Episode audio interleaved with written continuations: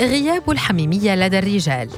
حياة جافة تظلم كلا الجنسين. علياء طلعت. يجلس بعض الشبان في شرفة أحد المنازل. يتبادلون الحديث الضاحك ثم يحكي أحدهم عن إفشائه سر إدمان والده الكحول. الأمر الذي أدى في النهاية إلى تدمير عائلته. يحاول الشاب ضبط نفسه عند الحديث عن والده ولكن الأمر ينتهي بانفجاره في البكاء.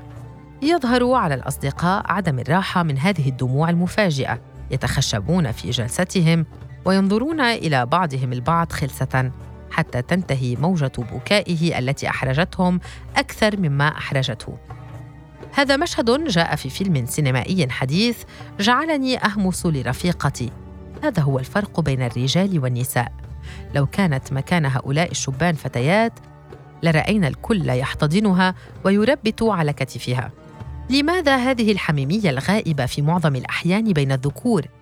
كيف يعيش الرجال في هذا المحيط شديد الجفاء؟ وكيف تؤثر التربية الاجتماعية على الرجال؟ الحميمية هي مشاعر القرب التي تحدث عندما يستطيع الأشخاص الانفتاح على بعضهم البعض والتعبير عن مشاعرهم الحقيقية وأفكارهم ومخاوفهم ورغباتهم. ويحدث كل ذلك عندما يثق الأشخاص ببعضهم البعض. ويشعرون بأنهم قادرون على أخذ المخاطرة لإظهار هشاشتهم للعالم. يتخلى بعض الرجال عن إظهار الحميمية في العلاقات سواء بين بعضهم البعض أو بينهم وبين شركاتهم لأنهم يخشون فقدان استقلاليتهم. فالتقارب العاطفي الحقيقي يدور حول التوازن بين إحساس الشخص بنفسه واتصاله بالآخرين من حوله. قد يواجه الرجال أيضا صعوبات في إيجاد الحميمية أو الراحة في التقارب مع الآخرين بسبب نقص المفردات العاطفية لديهم إذ إنهم غالبا ما يشعرون بأنهم أقل قدرة على التعبير عما يشعرون به مقارنة بالنساء وقد يشعرون بعدم الارتياح في الأحاديث التي تدور حول العواطف. وبالرغم من أن مسألة التحدث والتواصل مع الآخرين مهارة يمكن مع الوقت تعزيزها غير أنها غائبة عن عالم الرجال. والسبب قد يكمن في التربية. منذ طفولتهم تتم برمجة الذكور على أن البوح عن المشاعر مهارة نسائية فقط. لا يحتاج إليها الرجال بل يتعرضون للتعنيف لو حاولوا التعبير عن مشاعرهم بالبكاء أو الكلمات.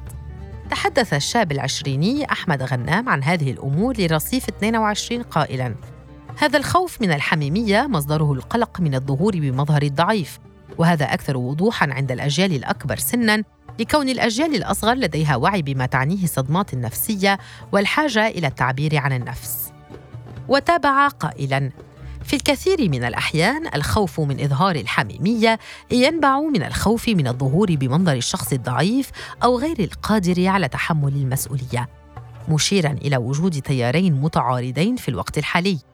الأول هو وعي بعض أفراد الأجيال الأصغر بالحاجة إلى اللجوء إلى طرف آخر بحثاً عن الدعم وإظهار الهشاشة اللازمة لذلك، ولكن في الوقت ذاته هناك خطاب مضاد يحث الشباب على التخلي عن الحميمية.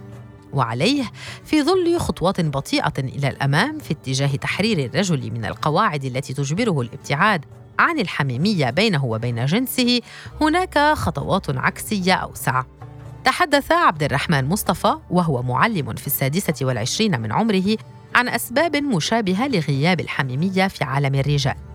لا أتذكر أني عبرت عن مشاعري بشكل كامل أو كنت على وشك البكاء في حضور أي من أصدقائي والسبب دوما يعود إلى التربية التي ترى أنه على الرجل ألا يبكي. وأضاف لرصيف 22 لم أشعر بأن لدي مكانا آمنا للتعبير عن ألمي مؤخرا إلا مع زوجتي القادمة. وقررت أني لو رزقت بأولاد سأعلمهم منذ الصغر أن البيت مساحة آمنة تماما يستطيع فيها كل شخص التعبير بحرية والمرور بكل المشاعر سواء الحزن أو الغضب أو الضعف. وهذا لا يتعارض مع القوة وتحمل الضغط كما هو شائع. بدوره تحدث المحاسب الأربعيني محمد سيد حول تعبير الرجال عن مشاعرهم في مجتمعاتهم المغلقة. التعبير بالبكاء أو بالتلامس ليس شائعا في مجتمعات الرجال فقط ولكن مرة واحدة حدث ذلك خلال الدراسة الثانوية. وقد بكى زميل إثر تعرضه لتوبيخ وتنمر من أحد المعلمين ولكنه قام بذلك أمامي فقط. وأعتقد لأنه ظن أني شخص آمن لن يسخر منه أو يعيره بهذا الضعف. ولكن الشائع أن يتم التعبير عن الحزن أو الضعف بطرق أخرى. مثل المرح واللهو مع الأصدقاء أو أي وسيلة أخرى لكسر حالة الحزن الذي يصعب التعامل معه. أضاف قائلا بعد ارتباطي بشريكتي تعلمت أن هناك مساحة آمنة يمكنني خلالها التعبير عن مشاعر قلة الحيلة والضعف وهو أمر لم أستطع اختباره مع أصدقائي ابدا. في الواقع إن الحميمية هي احتياج بشري حقيقي. هي الوجه الآخر للوحدة وغياب الحميمية من أهم أسباب فساد العلاقة مع الشريك أو الشريكة. من أشهر الكتب الخاصة بالعلاقات التي نالت شهرة واسعة كتاب الرجال من المريخ والنساء من الزهرة الذي يفترض فيه الكاتب جون جراي أن هناك طبيعة مختلفة لكل من الجنسين تنعكس على كل التصرفات البشرية تقريباً غير أنه في وقت لاحق ظهرت الكثير من الكتب التي أثبتت خطأ هذه النظرية. فقد وجد الباحثون أنه لا توجد أي اختلافات بين أدمغة الرجال والنساء. قام العلماء بإجراء عمليات مسح الدماغ لأكثر من 1400 رجل وامرأة ووجدوا أنه في حين أن بعض السمات تكون أكثر شيوعاً في أحد الجنسين فإن دماغ كل شخص فسيفساء. أي يضم مجموعة فريدة من هذه الميزات بالإضافة إلى وجود سمات أخرى شائعة في كلا الجنسين. تعليقاً على هذه النتائج قالت أستاذة علم النفس دافنا جويل ما تظهره هذه الدراسة هو أن هناك طرقاً متعددة لتكون ذكراً وأنثى ولا توجد طريقة واحدة ومعظم هذه الطرق متداخلة تماماً وتالياً هناك اختلافات فردية بين كل امرأة ورجل ورجل. ولكن لا توجد اختلافات عامة تفرق بين الاحتياجات النفسية والاجتماعية لكل من الرجال والنساء. عليه لا يوجد هذا التقسيم الحاد الذي افترضه جون جراي وتوافق عليه الثقافة الشائعة وتعده المبرر المنطقي لغياب الحميمية لدى الرجل. يخلط بعض الرجال بين الحميمية والجنس فيفترضون أن ممارسة العلاقة الحميمة مع الزوجة هي طريقة كافية بحد ذاتها لإظهار الحب والشغف. لكن الجنس من دون الحميمية لا يعد كافياً خاصة بعد انقضاء مرحلة شهر العسل في العلاقة التي تستمر من 6 إلى 36 شهراً وبعدها تفقد العلاقة الشدة الأولية وتبدأ مرحلة ثانية تحتاج إلى بذل الجهد للحفاظ على التقارب العاطفي الذي بدأ أنه جاء بسهولة في البداية. سأل رصيف 22 مجموعة من السيدات عن رأيهن بهذا الموضوع. فجاءت الكثير من الإجابات المتشابهة. معظم الرجال خاصة في المرحلة الأولى من الزواج يكون لديهم خلط كبير بين التلامس والحميمية والتعبير عن المشاعر الإيجابية منها والسلبية والجنس وأرجعنا ذلك إلى التربية غير السليمة. قالت مي أحمد البالغة من العمر 30 عاماً لرصيف 22 لاحظت أن لغة التلامس للتعبير عن المشاعر أو الود موجودة بيني وبين زوجي ولكن ليس بينه وبين أفراد عائلته الآخرين فهذه ليست الطريقة التي اعتادوا على التعامل بها في منزلهم. ولكنها الآن من أهم طرق التواصل بيننا.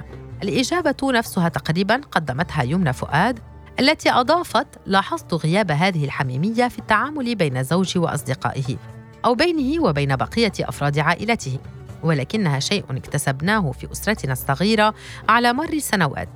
كانت هناك صعوبات في البداية بالتأكيد لكن التلامس الودي حاجة إنسانية سواء للرجل أو المرأة.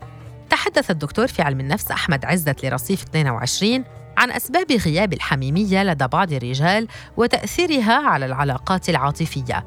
الموضوع في أساسه نابع من ثقافة ذكورية تحتقر فكرة الضعف.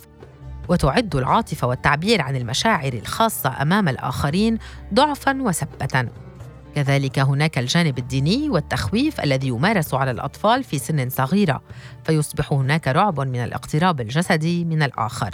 وأضاف عزت إن فكرة غياب الحميمية في العلاقات بين الرجال تعود إلى الثقافة والتربية التي تشكل بعد ذلك حدود ما هو طبيعي وتاليا من الناحية النفسية يبدأ الرجل بالشعور بالتهديد في حال اقترب من حدود انتهاك ما هو مسموح ما يؤدي إلى كبت المشاعر وفقدان الاتصال مع الذات والمشاعر الحقيقية وارتداء أقنعة القوة والصلابة واحتقار احتياجاته. مشددا على أن الخوف من الحميمية لا يقف فقط عند حدود العلاقات بين الرجال ولكن يمتد إلى العلاقة بالأنثى لأنه يغلق مسار المشاعر والحميمية. باختصار يتربى بعض الذكور بصورة خطأ ويبرمجون على كراهية التلامس والرعب من الحميمية وإظهار الضعف. لذا يكبرون تحت مظلة من الجفاف تمتد إلى بقية جوانب حياتهم وقد تؤثر على علاقتهم العاطفية والجنسية وعلى كيفية تربية أولادهم في وقت لاحق.